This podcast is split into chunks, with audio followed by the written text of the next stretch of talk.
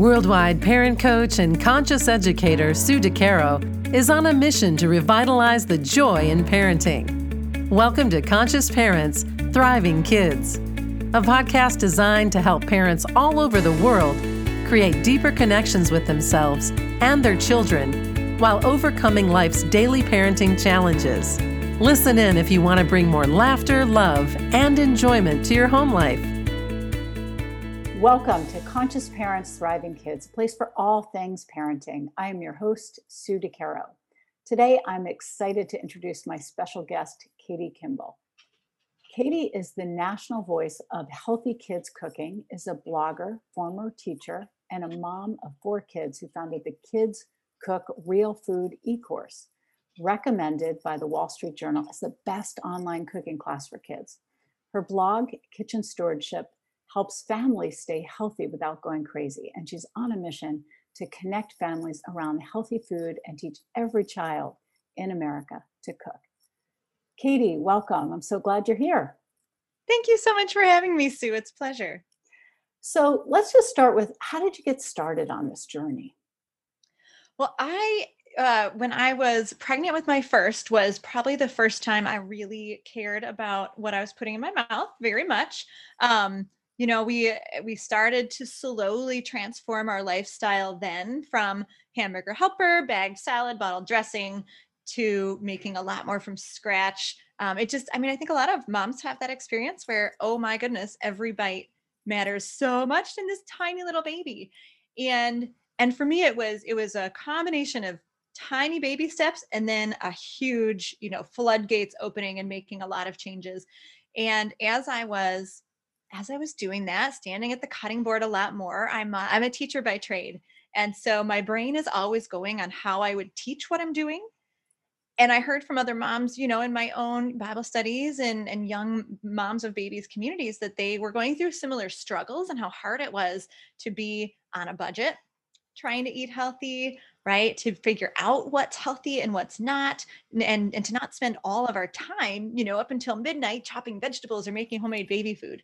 And so that all those ideas sort of collided in my brain in this term, kitchen stewardship. How do we take, good stewardship of our time, our budget, our family's nutrition, and our earth? And I kept seeing, little habits and techniques I was doing that made that easier for me and thinking about how I would teach them to others. And I thought I might write a book to make some money because I had just quit teaching. And I quickly figured out that was not a good way to make money. But someone recommended I started writing online on a blog. I literally had no clue what a blog was in 2008. But 3 months later, I launched Kitchen Stewardship, this little nugget of an idea, and I loved it. I loved the feedback of blogging and the online community. And then I kept hearing another story from these moms. They say, Katie, I really, really want to get healthy, but this is so hard because I was never taught to cook. And I thought, I'm seeing in my own world, my own life, as we, I'm growing my blog, we're adding children. Once we got to four kids, I hit a personal crisis point where I was spending all my time feeding these beautiful children nourishing food and not seeing them because I'm spending all my time in the kitchen, And I realized, goodness, if I'm not even teaching my kids to cook, these other moms who were not taught to cook as kids aren't either. And this cycle is just going to continue. 20 years from now, kids will say, oh, I wish I could get healthy, but I was never taught to cook. Right? So it was sort of these dual needs, the needs I saw in my community and my desperation, needing a little help and sharing responsibility in a household of six people, where I thought I have got to teach my kids to cook. And then we just built it into, this opportunity for other parents to easily teach their kids to cook too. It's beautiful. And now is the time, right? We're home more than not with our children. Our children are home. And what a beautiful way to connect as well as a family, connect with each one of your children as they're actually helping you prepare a meal and, move forward in the kitchen to do something fun and engaging. Mm-hmm. That's awesome. We awesome. See the connection as a massive benefit. And that was shocking to me. Actually, again, I was purely practical in my teaching kids to cook. I wanted them to be healthy adults. I needed a little help in the kitchen. And now at Kids Cook Real Food, we call it our 3 C's, our connection, confidence, and creativity, because those were the unexpected benefits I saw. And you're so right that the connection between members of the family and connection with the food is incredibly grounding and powerful for kids. Wow, I love that. Connection, confidence, and creativity. And many parents come to me, as I'm sure they come to you, discussing what they call picky eaters, which I'm using that term because it's been used with me. But of course, labeling our children picky eaters is probably not the best way to help them connect with food and food choices. And I always talk, and I'd love to hear your take on it, about empowering our children in so many different ways. And obviously by inviting them into the kitchen to be part of the meal prep, we are empowering them. But let's take a step back. How do you empower kids, or how do you suggest empowering kids when it comes to maybe meal design, or, you know, creating a meal plan for the week, or grocery shopping, or making a list, or finding a recipe? What do you do in reference to that, and how do you teach that? Sure. You know, getting kids involved is all about what works for the family. So I can't say I have a specific prescription for that. It's more of just, you gotta do something, right? So if you're shopping in store, man, take the kids with you at least sometimes and let them pick out some food they've never seen that they'd be willing to try. That's going to at least 2x your chances that they'll try something new, right? Because it's their own motivation. If you're shopping online through Instacart or whatever, grocery delivery, you know, have them help and maybe talk about budget or health, or maybe not. Maybe just make sure they choose a few things that you wouldn't mind seeing them eat. Really the power of getting kids involved is, it not only is it empowering them to have agency and to have choice, which is amazing and incredibly important when you're thinking about, you know, trying to get them to eat at the table, right? When you feel that you have agency, you feel that you're in control of your situation, which is what making choices does for children, you're more likely to not push back, right? And to not have power struggles. But even more importantly, when it comes to food in particular, is the feeling a picky eater has. And I know I don't like that term either, but so we won't say it in front of our kids, but we can say it. We'll say it now. Turn the podcast off if your kids are in the room. Okay. Picky eater sits down at a table and sees a plate of food in front of them, they immediately think, someone is going to make me eat this. Okay, mm-hmm. And that is stressful. Yeah. And we know physiologically, the first thing stress feelings do is shut down our digestive system. It shuts it down, because if you're stressed, you don't have time to properly to digest food, okay? So your fight or flight response shuts down that digestive system, turns off your appetite, which are the last two things we want to happen with our picky eater. And that perceived pressure, even if you've never told your kid they have to clear their plate, the perceived pressure of, I'm going to have to eat this, is a huge roadblock for any child in trying something particular, trying something new and novel. However, when they're working in the kitchen, that pressure is absent. Okay, there is about them filling their plate. So when I think of the plate in front of the child and the child feeling the pressure to have to eat what's on the plate, what about how, you know, besides having the child in the kitchen, what are your thoughts about having the child actually put the food on their plate so they feel as if, again, they have some control over how much and what goes on their plate to some extent? Yes, very important, very important. Children putting food on their own plates, you know, they can choose their portions. And I like to say in our family, we call it a taste or a serving. Okay, so the child can't say, no thanks, no thanks, no thanks, right? And pass on everything, even though that's one potential opportunity situation, right? But we say, you know, you need to have a taste or a serving. What do you choose? And so a taste can be that one bite, right? Mm-hmm. But this is so cool, Sue, because I mean, maybe you didn't even know you were setting me up for this, but there's actually a physiological bodily reason to have children pass the food and serve themselves, because there's a sort of, and it's the same one that acts in the kitchen as well. It sort of inoculates your system with the smells and maybe the touches, the tactile sensation of the food, which gets the child's body closer to being ready to actually accepting it on their tongue. How cool is that? So that happens when they're preparing food, happens when they're serving food too. And it fills up what I call the exposure bucket, you know, especially like your picky eaters, they might need 157 exposures to broccoli before they eat it. That's a lot of pieces of broccoli on their plate. But serving it, cutting it up, washing it, choosing it in the grocery store, those all count. So parents need those strategies to fill that exposure bucket to get our kids closer to eating real food and good food. So don't serve it from the pot, put it in a bowl and pass it around. Or have the child go up to the pot. Either way, I mean, ideally, right? Like your experts would say, family style, pass it around. But sometimes you don't have those 5 extra minutes to plate and 5 extra minutes to do dishes. I get that. But as long as the child is exposed to the sights, smells, and sounds even, and touches of the food, that's all exposure bucket. So we have to be patient then with our children with the exposure bucket, correct? We can't expect that, you know, we make the meal, we slaved over hot stove, maybe they helped, maybe they didn't, and that they're just going to sit down and cooperate, right? It takes time. It does take time. And I know I have 4 kids I mentioned. Child number 3, his name is John, and he's 9 now. But when he was a great eater. I mean, this boy loves to eat. Food is his life sometimes. He was a great eater until he turned about 2 or 3. And then he was a no green foods kid. Right?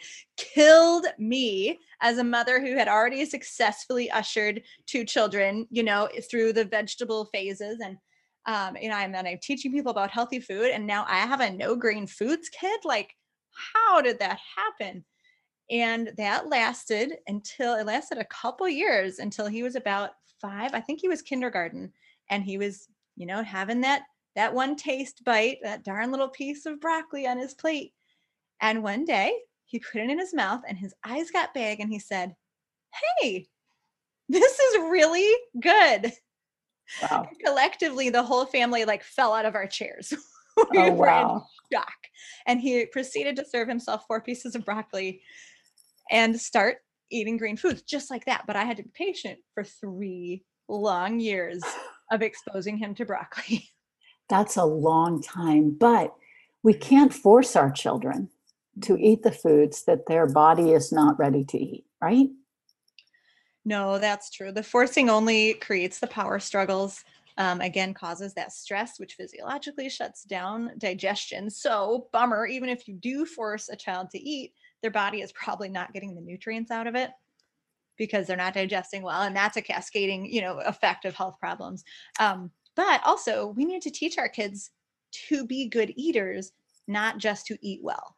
Mm-hmm. That makes sense. We need to teach our kids to be good eaters, not just to eat well. And being a good eater means being a mindful eater and listening to your body, not listening to external forces like mom and dad, media, commercials, friends, right?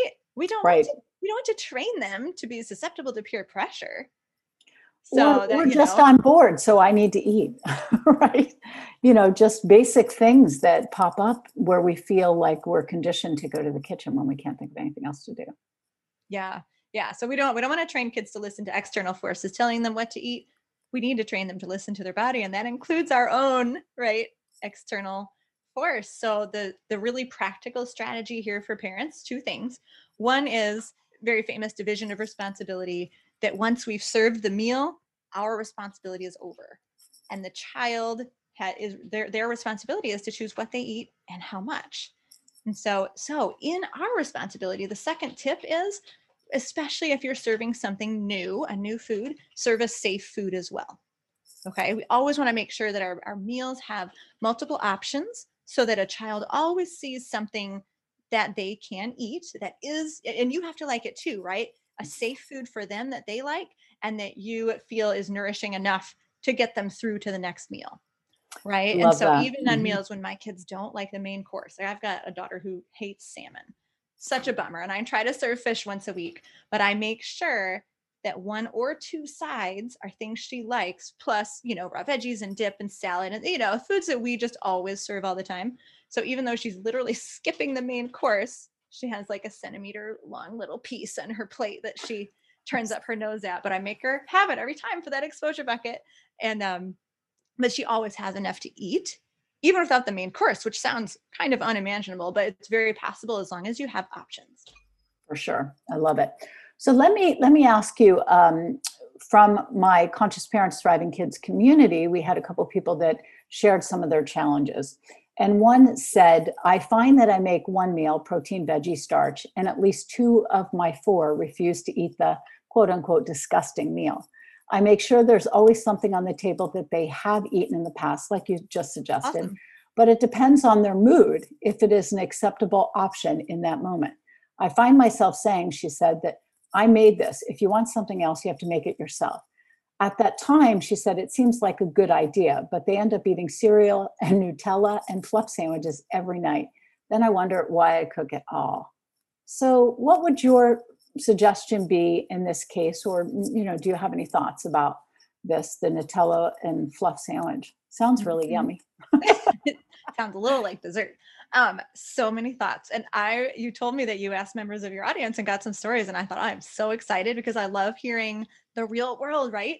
And first, huge compliments to this mom because her mindset's in the right place, right? She did exactly what I just said. She served multiple options, protein, veggies, starch, like she's being super intentional. And then what sounded like a good idea has broken, right? That, oh, just make it yourself. So the kids do. What I would do. You have to mean that, right? When you say it, you have to mean it. It's true. It's true. But then here's the thing, right? Parenting is always a work in process. So when we see that something's not working, it's okay to pull back on that and say, you know, kids, I thought that was a good idea, but now you don't eat anything I make. So I think that was actually a bad idea. And we're pulling that back. I'm not going to say that anymore. Okay. So that option's off the table. Here's what we're going to do, right? You eat what I serve. And you can choose not to eat, and that's fine. However, really, really important thing is that the kitchen must stay closed until the next eating opportunity, right? They can't come back half an hour later for a quote snack. Really, really important that the kids know that's it. Dinner is over. You know, if you're going to bed within an hour and a half or 2 hours, there's no time for a bedtime snack. Your body needs at least 90 minutes to 2 hours to run a digestion cycle. So that's the minimum amount of time you want between the end of one eating opportunity, snack or meal, and the beginning of the next. Okay. So a couple things for that mom, right? Take that offer off the table. Make sure there's no snack opportunity afterward. Also, and I think this will really help her a lot too, is create a buffer between whatever snack is before dinner. Make sure those kids have at least 90 minutes to 2 hours to build up an appetite, because when they come to the table with more appetite, they're more likely to accept what's there, right? And then the third tip I would give that mom would be, she's trying to give them choice and agency, which is totally awesome, but let's put it at a different time of day. Instead of in the moment, you can go make what you want. Say, you know, I noticed last night that dinner maybe didn't go that well for you. It didn't seem like you liked it. Would you be willing to help me plan tomorrow night's dinner or next week or, you know, whenever your meal plan runs out? And that's when you want to have the children sit down and say, you know, Mom, I'd really like you to make such and such. Let them help you plan. And of course, like 2.0 on that is to have them help you cook it. Right. Sure. But if they're having, like you mentioned at the beginning, those choices are empowering, but the choices shouldn't be in the meal, middle of the meal. They should be before the meal happens.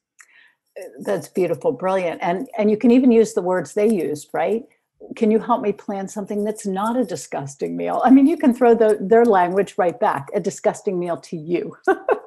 Yes, exactly. So that you're talking in their language, you know, oh yeah, that would be great. You know, they'd be much more interested probably in joining you.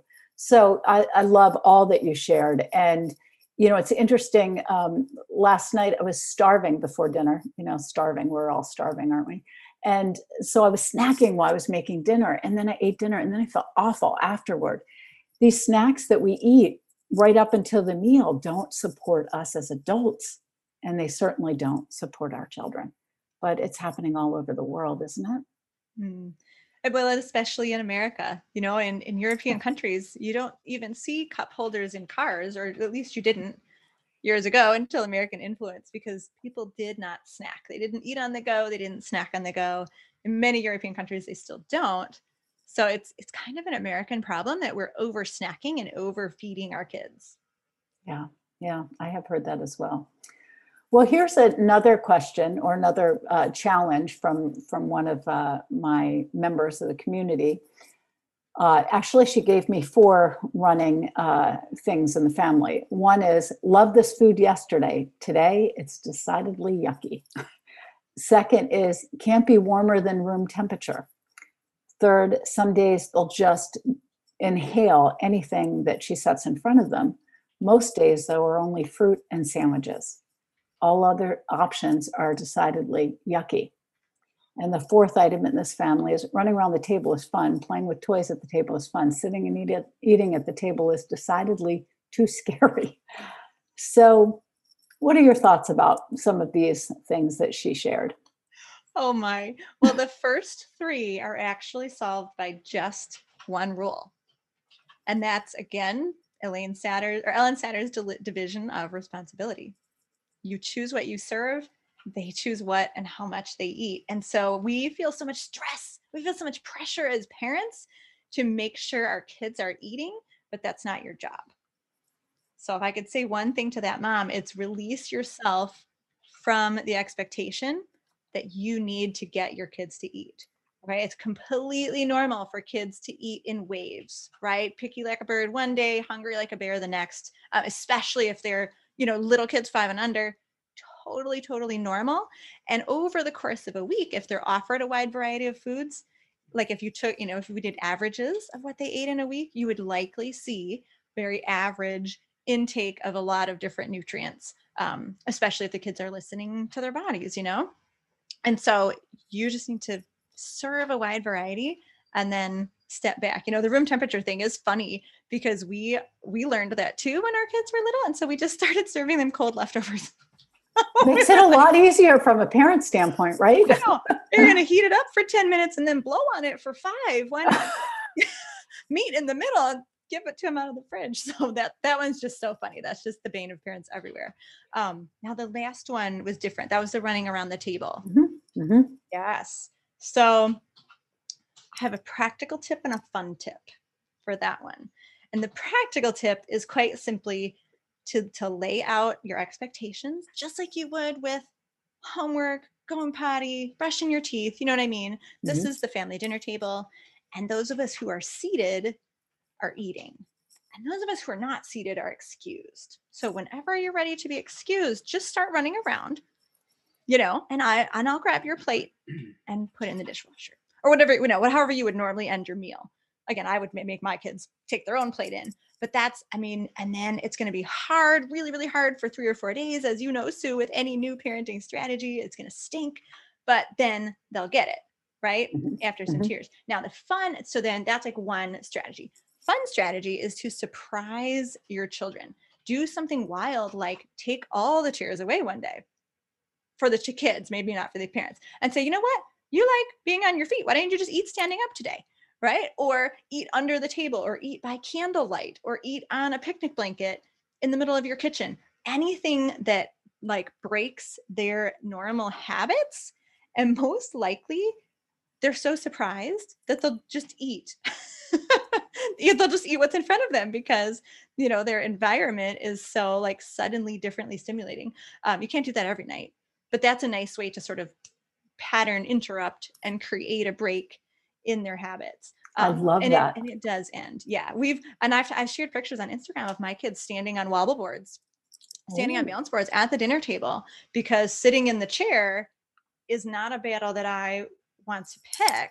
I don't think it's that important to be seated. And in fact, really interesting, feeding experts say that when kids are sitting on chairs that are adult-sized chairs and their feet are dangling, their body is actually trying to keep their balance from falling out of the chair, because when your foot is not touching something, it's telling your brain you might fall.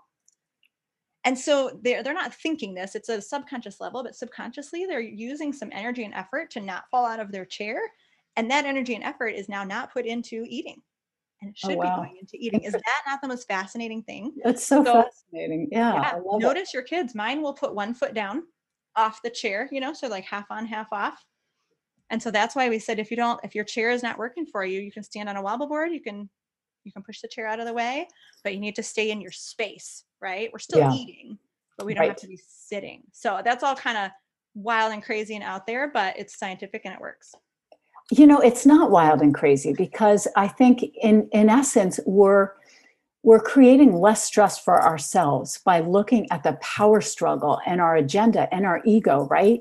That comes to the dinner table saying it has to look like X. Who says, right? So even having the tent in the kitchen, or, you know, sitting in at a picnic, or I love, you know, all of these ideas under the table. Your children might love it so much that they might want to do it once a week, or, you know, can we do a surprise meal, you know, where you bring the meal somewhere else and, you know, at the table. So creativity is really key in these arenas. And I love what you shared. I almost wish that my kids were little again so I could practice all these wonderful things. I do and I don't. I don't want to go through all the other challenges. But what a beautiful way to let go and engage in a different way that really honors the fact that these are children. So often we forget what it's like to be a child. I can actually, right now in this moment, remember my legs shaking because they were hanging and dangling when I was a kid. I would just shake one leg. You know, just the movement. Well, my mom didn't like that so much. So she was always smacking my leg to keep it still. Aww. But see, that was not my nature, to be still. And of course, it was an adult chair. I can actually picture this all in my mind right now. So I love the honoring of the child and really in parenting, you know, whether it's in the kitchen, at the dining table, or wherever, honoring the essence of the child will only help all to grow and thrive together in a connected way than fighting the essence of the child. Oh, that's beautiful. So there was a number of other, you know, questions and thoughts, but mostly these were, you know, the basis of, you know, of most of them. The only last thing that came up was, I'm not hungry. And, you know, we talked about in the community, sitting with the family anyway for a little choice or a little bit of time, and not making, you know, the snacks or the dessert an opportunity for that person to skip the meal. And you already, you know, spoke about that so beautifully, but any other thoughts to that? I'm not hungry. Isn't that frustrating though, when the kids say, I'm not hungry, but then, you know, half an hour later, they're hungry, or, you know, it's similar, but flip is when the child takes two bites and then says, I'm full. Mm-hmm. Well, no, you're not full. So I, you know, definitely, I call it the MS 90 one and done rule. Between meals and snacks, at least 90 minutes, MS 90, and then one and done. One snack, one serving. I tell my kids, your snack is not supposed to make you full. Your snack is supposed to stop you from being hungry. Okay. And so that's one big reason I think why kids will say, I'm not hungry. It's probably because their snack was too close or too big, because they know how to push our little buttons. Say, oh, mom, I love this snack. Can I have more? And you're thinking, sweet, it's kind of a healthy snack. I feel complimented. I'm feeling pretty good. I'm going to give them seconds. No, right. No seconds on snacks. It's just supposed to cut their hunger until the next meal, not fill them up. So I just think that snack time management is a massive impact on the kids saying, I'm not hungry. You know, and if you're doing that right and they say they're not hungry, then what you said is absolutely right. Oh, that's all right. You know, your next eating opportunity will be tomorrow morning at breakfast. Hang out with the family. We've got a few questions for you. Yeah. And don't make it a huge struggle. You know, I think it's important to think about snack time management from a parental standpoint. So, you know, we are the models for our children. So when we say, you know, we're trying to manage the snacks, and when we're committing to that 90 minutes and one snack, we have to be sure we're modeling that too. Because if they see us sneaking our hands in the fridge or in the snack drawer cabinet, whatever it might be, because we're hungry, we're not speaking and, you know, embodying what it is we're trying to teach them. So model what you speak about with your children, you know, be the best model you can be. So sure. Important. And, you know, we hear that. We've seen memes and jokes about it in the pandemic times when all these parents are home and they're not used to being home. And they're like, I never realized being 10 feet from the kitchen would be so evil for my waistline, you know, because we don't have those good habits. So it makes it all the more important, right, to train our kids to have those habits of eating when you're hungry, stopping when you're full, being mindful, listening to your body, not eating because you're bored or sad or tired or, you know, emotional eating and stuff like that. So we build those habits. We all built those habits in childhood, and they are so hard to break. So what a gift to our kids to help them build better habits that they won't have to break. Right. And by gifting them this, we're also making sure that we practice it so that we can be the best models. And so it shifts our own behavior too, as we're helping them. Excellent. It's beautiful. So tell us, Katie, where can people find out more about you, engage with you, and, you know, gather their children to learn from you as well? Well, I love getting knives in the hands of children, Sue, not to be taken the wrong way. But time and time again, our members' favorite lesson in our Kids Cook Real Food e-course is our knife skills and safety training. It's a 10-minute video for ages 2 to teen, all the way from butter knives to chef's knives. And I would love to give that to your audience for free. They can go to kidscookrealfood.com/CPTK, the name of your podcast and your group, and sign up and grab that knife skills class. And so that's, I mean, that's the best way to kind of see what we do and see it in your own family. People say after that one class, they start getting some help in the kitchen, which is amazing. And the kids feel confident. So that's definitely the way to go. If you want to see what day-to-day life is like in my family of 6, Instagram at Kids Cook Real Food is where I'm the most personal. Awesome. Excellent. And I will share that link as well. Thank you so much for being here. It's just been an honor and a pleasure chatting with you and having you share your wonderful ideas, tips, and knowledge with the community. Same to you, Sue. Thank you. And to the listeners, thank you for joining us. Remember, every moment is a new moment for conscious connection. Thanks for listening to Conscious Parents, Thriving Kids. If you like what you heard, the best compliment you can give us is to share this podcast with a friend. And be sure to give us some stars and a favorable review at Apple Podcasts or wherever you listen in.